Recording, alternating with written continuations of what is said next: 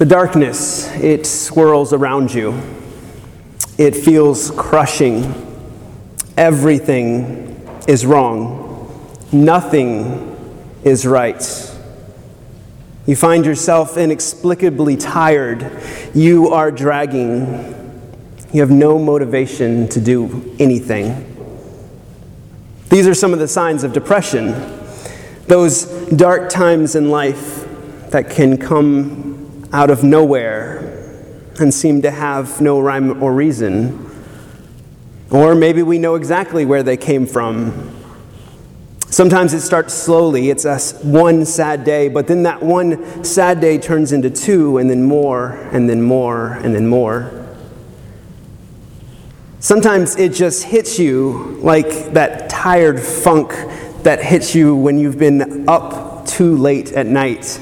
And then suddenly you find your eyes unable to stay open, and it just hits you in that moment, and you wake up the next day and you just can't get out of this funk. It comes in many ways, in many different forms, but it is very much a reality for many, whether it's mild or it's more severe. Depression is something that's real. Mental health is something we're sometimes hesitant to talk about. And we in the church are especially guilty of that at times. Of either not addressing it at all, or we sweep it under the rug and pretend if we just don't think about it, it'll go away. Mental health in general, in most of society, is a neglected subject. It seems like we might be beginning to get better about it, but overall, it's not something we like to talk about. After all, it's much easier to talk about happy things, right? I mean, especially here in church. I mean, we love joy. We are a joyous Easter people. We like to talk about our joy in Christ, our joy in redemption, in forgiveness, in grace. We love to tell you that it's great to give thanks in all things.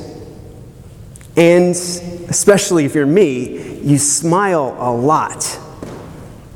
Now, none of those things in and of themselves are bad, except for when we feel like we're required to smile. I bet if I asked for a show of hands, I'm not going to, but if I asked for a show of hands here tonight and asked you, have you ever faked a smile? Anytime, not just at church, but anytime at all. Have you ever walked into a room and you've been miserable and you smiled anyway? Well, they actually uh, came up with a term for this uh, a few years ago uh, up at, Penn, at the University of Pennsylvania, where they called it U-Penn face. And it was what they found college students were doing on their campus, because this is a fairly elite school, and so you've got to be smiling because everything's going great and nobody's struggling, right? Nobody here has ever struggled with schoolwork, right? I mean, not here at American. No, there's no, nobody here is an overachiever or struggles when things aren't perfect. No, that would never happen. I have not seen that at all in my office at all. all yet this semester.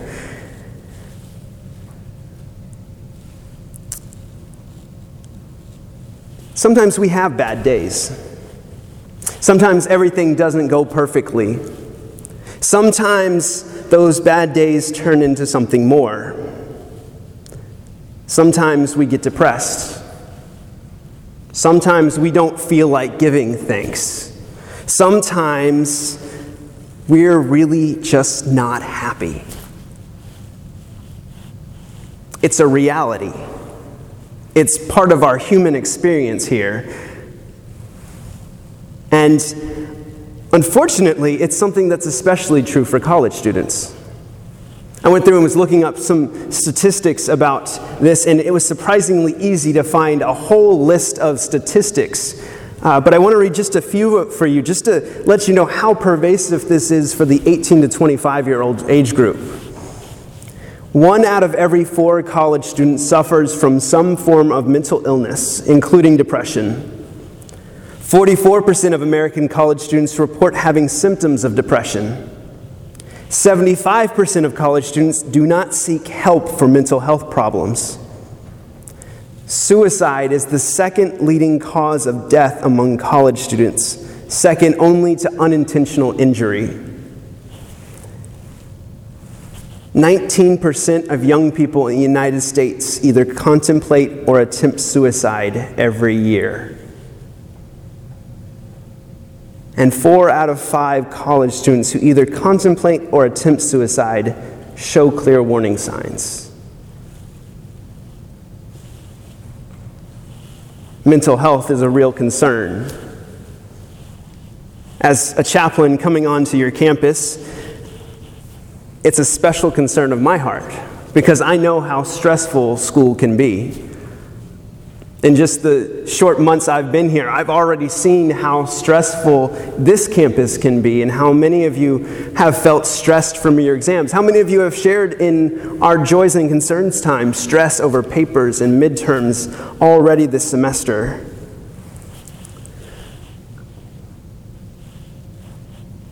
Life isn't always joyful, is it? Life gets hard sometimes. And what I want to talk about tonight, and why I'm sharing this in our sermon time, is because as Christians, we do the same thing that everybody else does when these things happen. And that's why we hang on the very best we can. And that's about the best answer I can give you, because how do you get through depression? How do you get through the hard times? Well, you just hang in there, and you do the best you can. Now, we also have something going for us that maybe not everybody has. And that's the other part of what I want to talk about tonight, because we've been going this semester through a series of what we do as Christians. What is it that being Christian means? And one of the things being Christian, as Christians, what we do is when we hit those hard times, if we can do nothing else, we hold on to our faith. And we hold out hope that God is good. And that even if I don't feel like God loves me right now, I believe that God loves me. And I hold on to that as that one bit of light, no matter how dark things can get.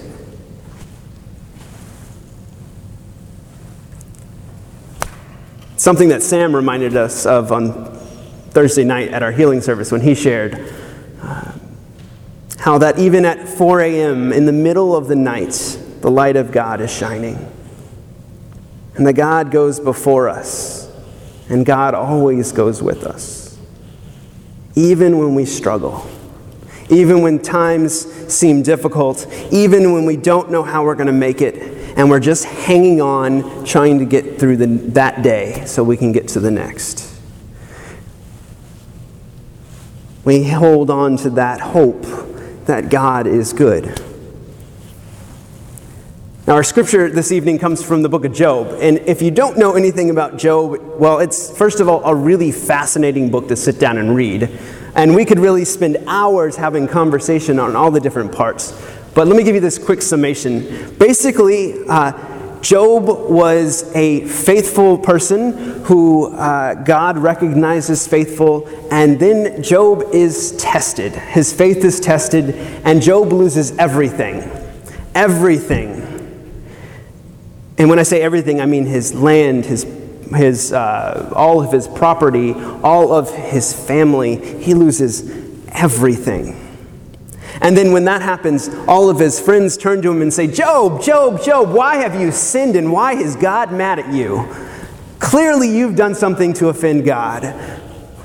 And then when things don't get better, they say, why don't you just turn your back on God because God's abandoned you? And Job continues to persist. No matter how bad things get, Job continues to have faith. Now, an important thing to remember about Job is that just because he kept faith didn't mean he was always happy. It didn't mean he was like, oh my goodness, things are great, I just lost my whole family. No. Job had really difficult days. Job had days where he struggled. And part of the reason we have this particular scripture, because it shows us one half of Job. In verse twenty-five, it says, "For I know my Redeemer lives, and that the, at the last he will stand upon the earth. And after my skin has thus been destroyed, then in my flesh I shall, I shall see God, whom I shall see on my side, and my eyes shall behold, and not another. My heart faints within me." Basically saying that at the end of everything, no matter what happens in the rest of his life, Job knows that Job is going to see God. And that is good. It's a powerful proclamation. Part of that we use uh, in uh, other parts of our narrative on what this thing being a Christian means when we say, "I know my Redeemer lives." It echoes back to Jesus. Now, obviously, Job is before Jesus, but we use it talking about that my Redeemer lives. Jesus, who died on the cross and rose again. Job is making this powerful, positive statement, almost in a defiant tone. And, well, that's all well and good. But if you just go back to the very beginning of chapter nineteen, and you read these words, in verse two he says, "How long will you torment me and break me in pieces with words?" And then in verse seven, "Even when I cry out violence, I am not answered. I call aloud, but there is no justice." Job, who is going through this incredibly difficult time, and in one hand is saying, "I have faith that my Redeemer lives. But this sucks right now. I'm calling out for justice, but there is none."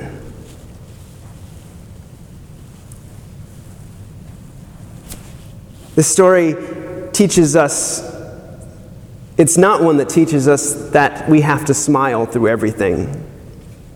That we have to smile when things are bad. And that if we can just go to church, that'll make everything better.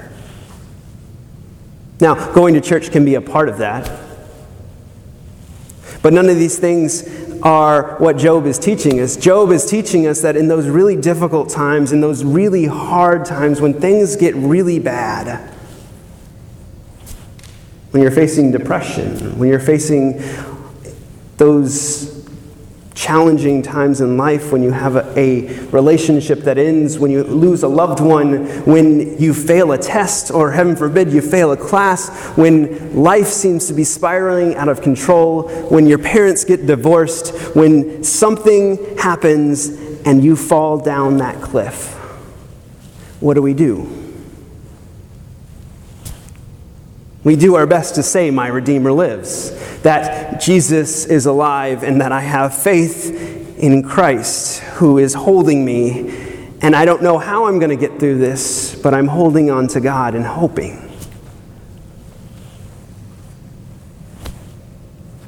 And it's not easy. And I don't want you to hear me saying that holding on to hope is easy, because it's not. Ask anyone who's ever suffered with depression before about holding on to hope while you feel depressed. It's not easy. But as Christians, that's, if we can't hold on to anything else, that's what we hold on to. That's what we do. And we gather in places like this where other people hold on to that hope, so that maybe if I can't hope, maybe the person next to me can. If I can't love, maybe the person next to me can. If I can't believe today, maybe the person next to me can. And maybe I can grab onto a little bit of their hope, to their love, to their belief. Maybe if I just grab a hold of that, I can make it through another day.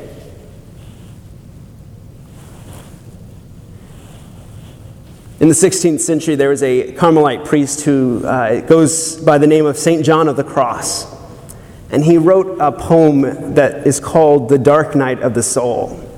And from that poem, a whole area of theology has been developed about thinking about the hard times, the valleys of life. And to put it more simply, the dark night of the soul can be thought of as those times when we find ourselves in the darkness and we're looking for the light. So any of those things I was just talking about, those times when we find ourselves lacking. Now, spiritually, we associate this with looking for God and finding God distant, or at least feeling like God is far away. Now, as Christians, we also see this as part of our journey. We know this happens from time to time. Just like the hard times happen in life, we know these dark nights of the soul happen. Those times where you feel like you're praying into the utter abyss and your prayers are going nowhere. And you're wondering, God, where are you? This, by the way, is not a negative thing. It's a part of our journeying with God, because in those times, it's when we grow in our faith.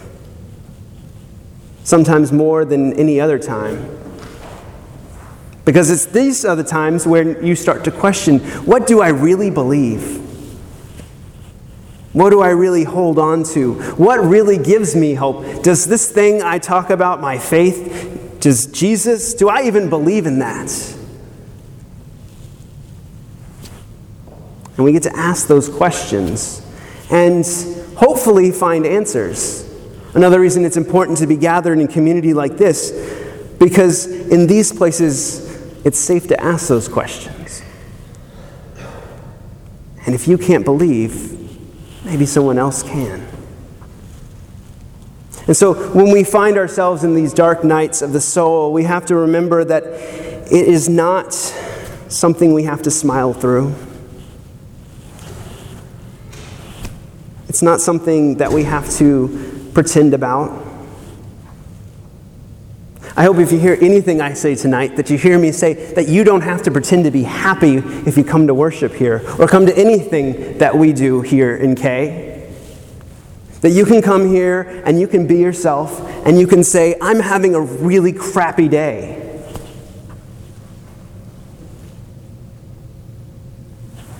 Because it's not easy. It's a struggle, this thing we call having faith, if nothing else. And I use that word intentionally. It's a struggle because it's a struggle not to lose yourself in that darkness. It's a struggle to hold on to hope. It's a struggle to keep on believing. But in this place, we don't have to struggle alone. First and foremost, in this place, as with everywhere, but especially in this place, we have the grace of God which is with us. That's something we can hold on to. And in this place, we have this community. This place where you can come and be yourself, and you can cry, and you can scream, and you can be angry, and you can be frustrated, and you can be happy, and you can be laughing, and all of these things can happen in this place, because this is what we call Christian community.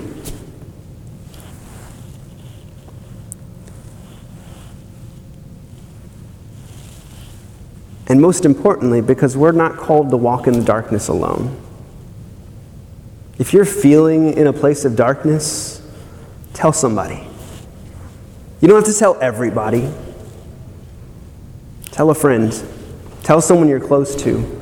If you're struggling, be honest. Come and talk to me. My door is always open. And I promise I'm not going to share with anybody. Talk to somebody. I know there's mental health services on campus. Go and talk to them. Talk to a professor. Talk to somebody. Don't feel like you have to walk through this alone. Because sometimes when we find ourselves in that darkness, when we can't see the light, sometimes what we really need is a friend to grab our hand and walk us back into it. To help us walk back into that place. Because while we might struggle with our belief, we do know this one true fact, that God is always there. God is always reaching out to us. God is always loving us. And no matter how dark things get, it never gets so dark that God is gone.